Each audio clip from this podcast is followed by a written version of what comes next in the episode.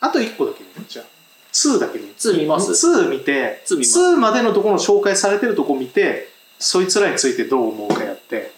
2までの紹介されてるやつらについてああ語る。はいはいはいはい言ってます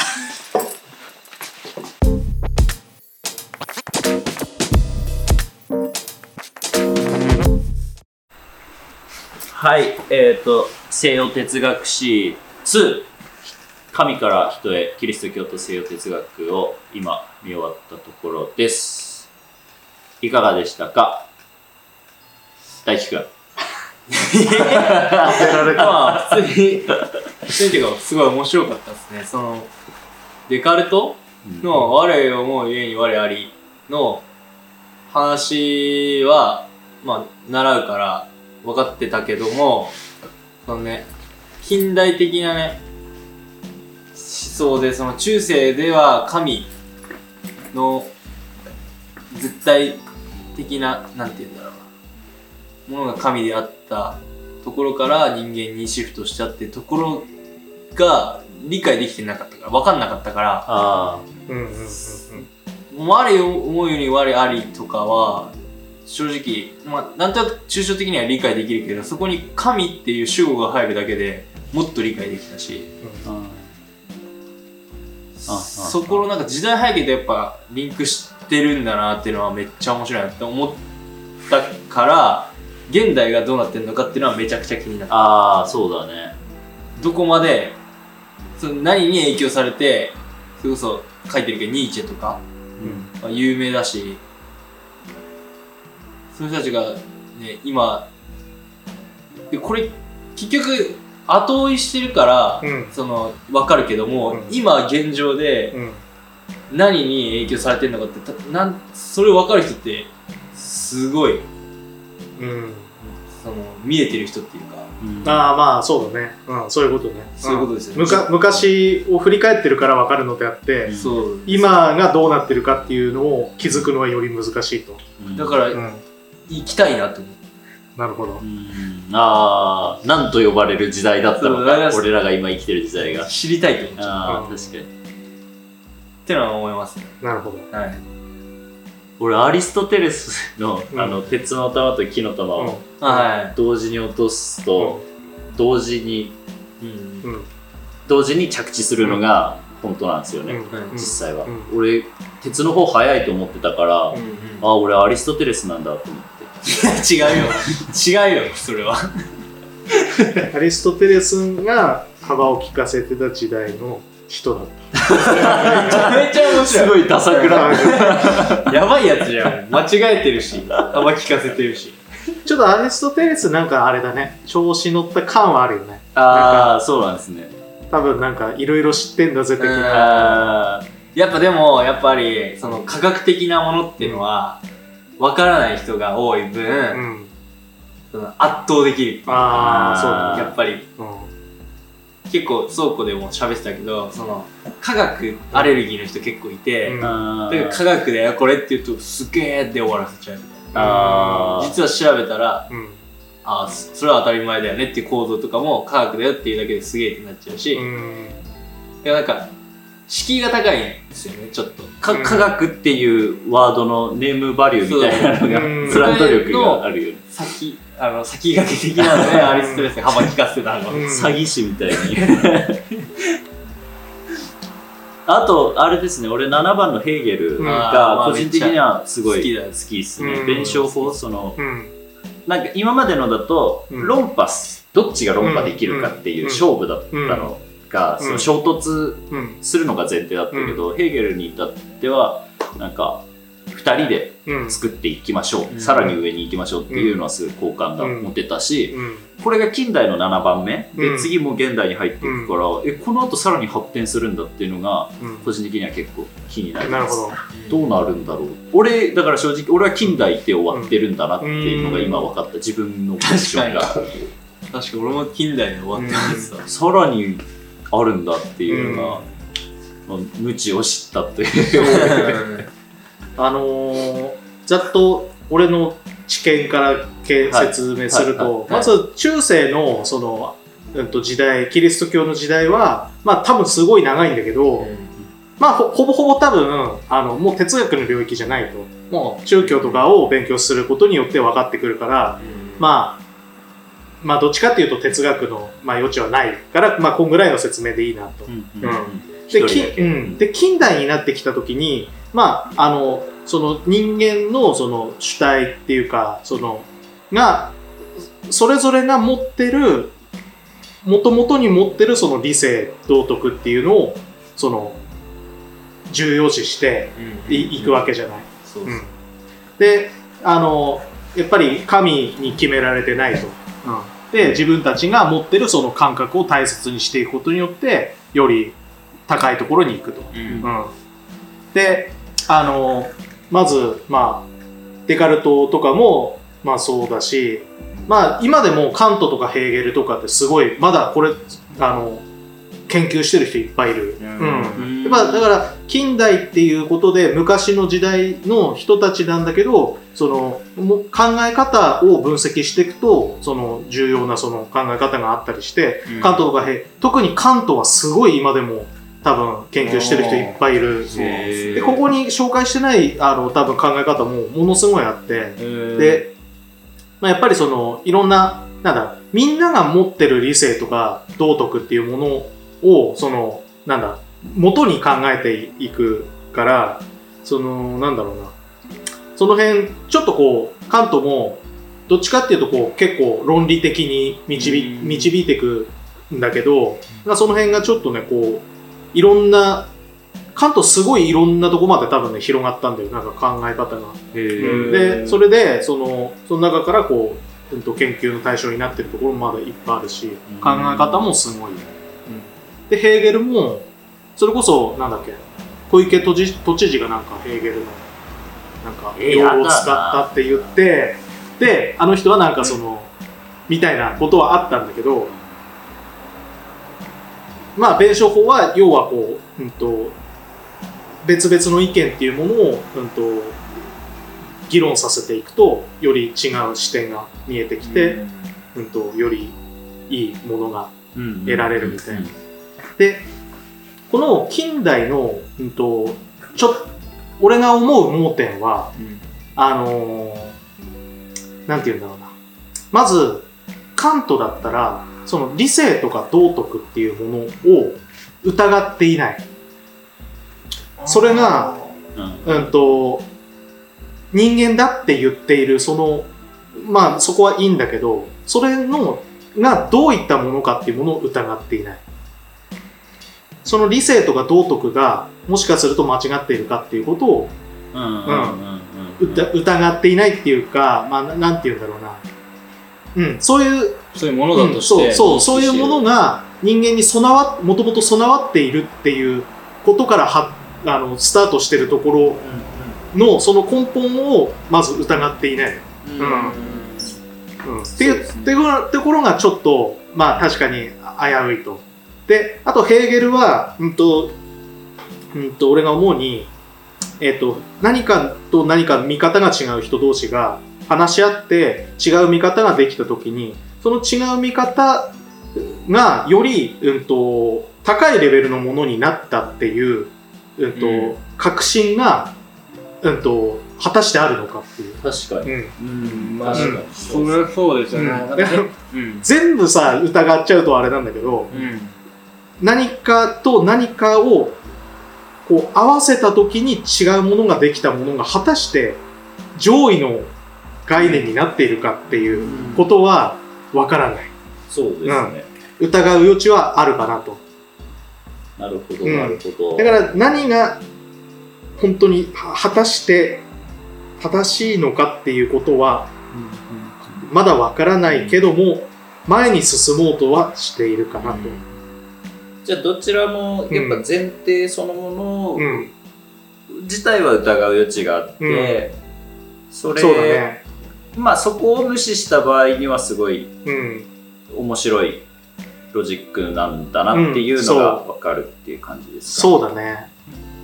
まあ、近代はだからそういう感じかな。あうん。うんなるほど確かに妥協案で出たものがうん。本当により良いものかどうかなんてわからないですよね。いやね。わかんないですよ。だってどっからの視点で見てんのかっうん。ていうのがまず疑問ですしそもそも妥協案になるうん可能性も低いですし、うん。一方通行だけで。まあでもなんかそのなんだろう理性とか道徳とかも例えばこういうものは良くないとかでもともと備わっているのかどうかってすごい難しくない？ああ性善説的な何かとか。まあそうだね。なんかこれが悪いっていうふうに考えるに至ることってどういう要因でそうなってるのかってうん。不思議じゃない、うん。なうん。なんかでも俺的にはなんかその備わってるんじゃなくて育てていくものなのかあななんかなんでそう思うかっていうと例えばちっちゃい子って、うん。まあこれ自体がいいか悪いかは分からないんですけど、虫とかをそれこそカエルに爆竹入れて爆発させるとか、うん。まあ残酷なことをする。残酷だね。残酷なことをするじゃないですか、それがダメダメなのかどうか分かんないけど、大人になってくるにつれてやらないじゃないですか、うん。やる人いるのかもしれないけど、うん。それこう考えるとやっぱ備わってるものではなくて学んでいくっていうか、うん。こうであるべきなんじゃないのっていう教育うん。はされていってしまうのかなってういうか、ん。それいいか悪いかは別として、うん。ってのは思いますね。そうだね。そもそもなそのなんで虫を殺すとかっていうものに惹かれるんだろうね子供というか、うん。知りたいんですかね、うん。その死死を。死っていうか。うーん。なん不思議ですよね。めちゃくちゃ不思議今考えるとそうですよね、うん。でどうなるかも分かってないうん。状態。うん。いじってたら死んじゃった。んで、うん。死を学ぶみたいな感じなんですかね。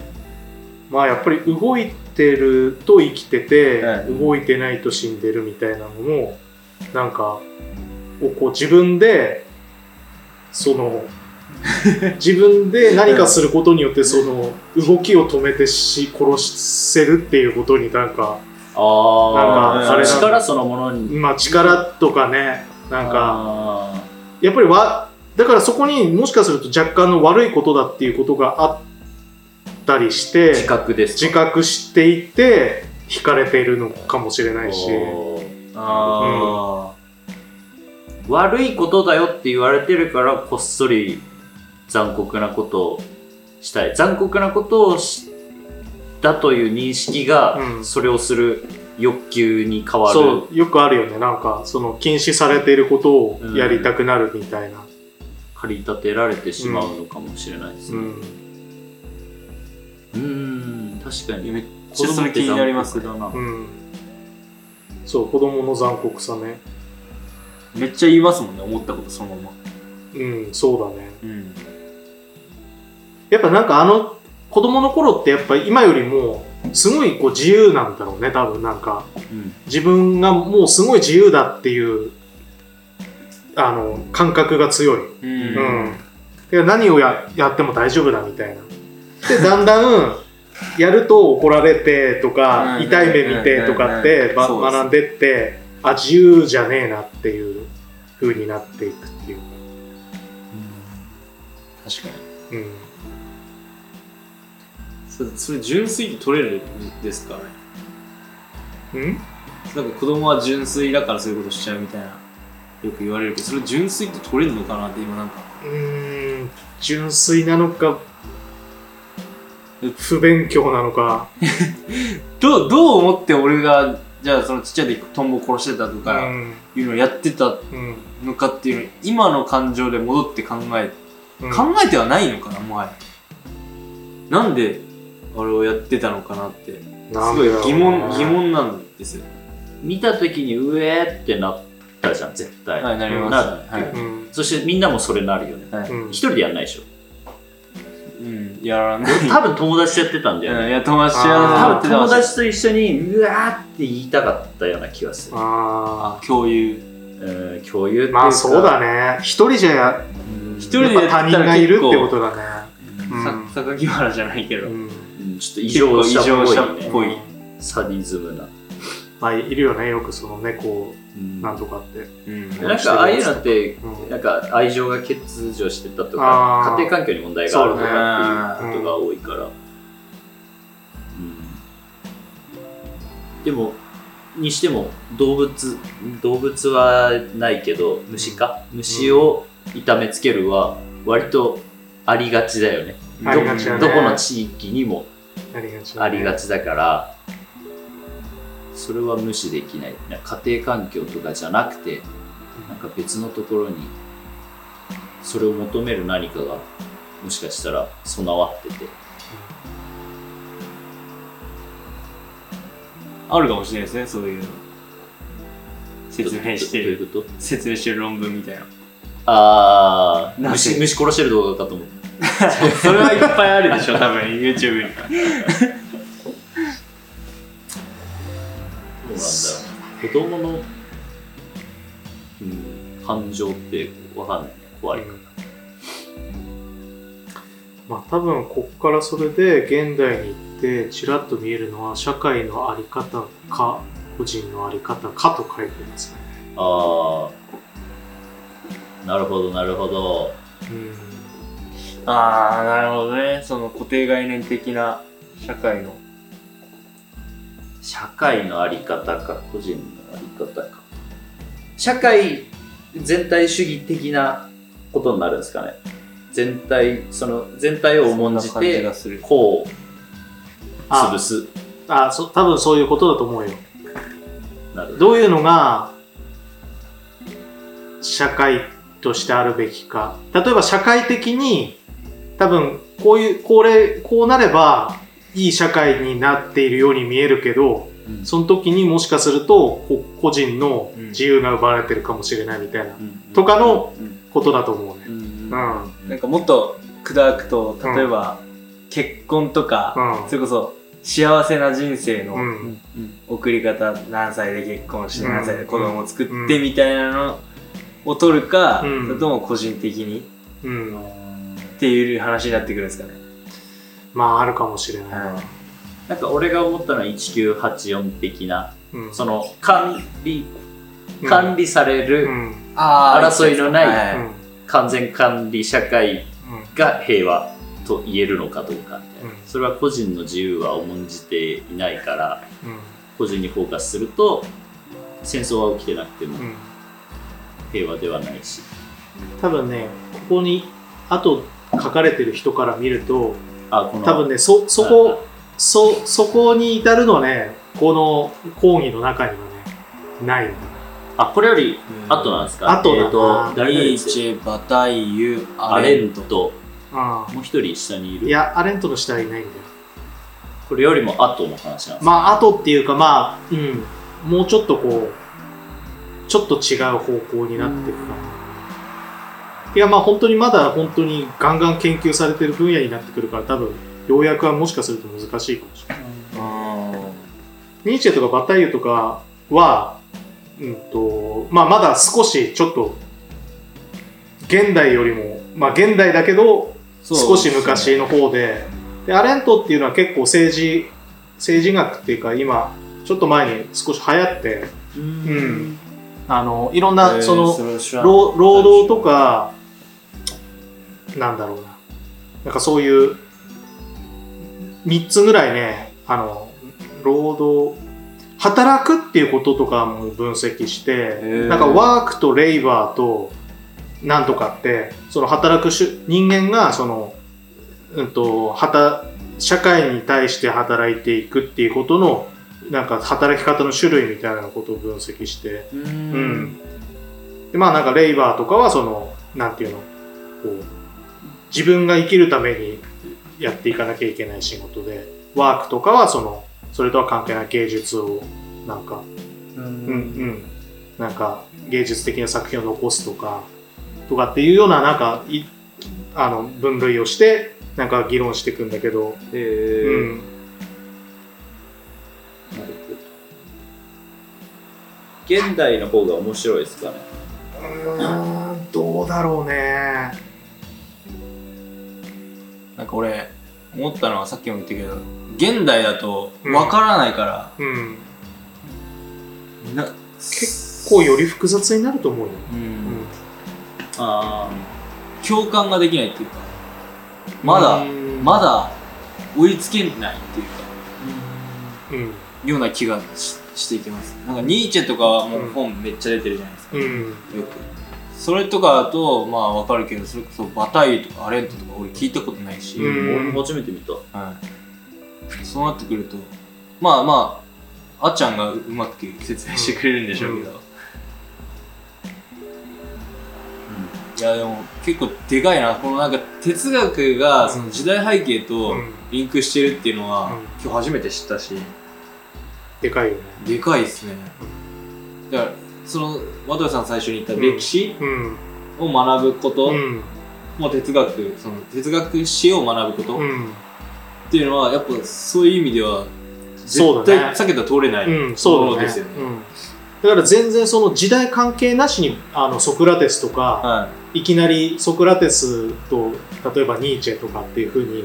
あの答え単単体でかんその人たちが考えてるものをはい。学んでもあんまりこう意味ないっていうか結びついてこないっていう。うん、なんか全体をこうやっぱりこう見てってやっぱりなんかこうそれなりに何かを反省して進んでってるじゃん。なんか進歩しているっていうその流れをつかむっていうのはすごく大事だなって思います。それこそ絶対それぞれの時代の人も後ろを振り返って勉強はして自分のやつをやってるから、うん。うん。だからやっぱりそその後ろ、昔の人たちを見てその足りない部分っていうのを補って自分の考え方を作ってる。うんうん。まあこんなとこじゃないですか、いい感じですね。はい。ということで。はい。じゃあ今日はこんな感じで、まあ3番を残しつつですが、はい。はい。じゃあお開きにします。はいはいまた来週？いつでもやりましょう。めちゃめちゃ面白い。はい。じゃあまた来週。ありがとうございましたはありがとうございます。はい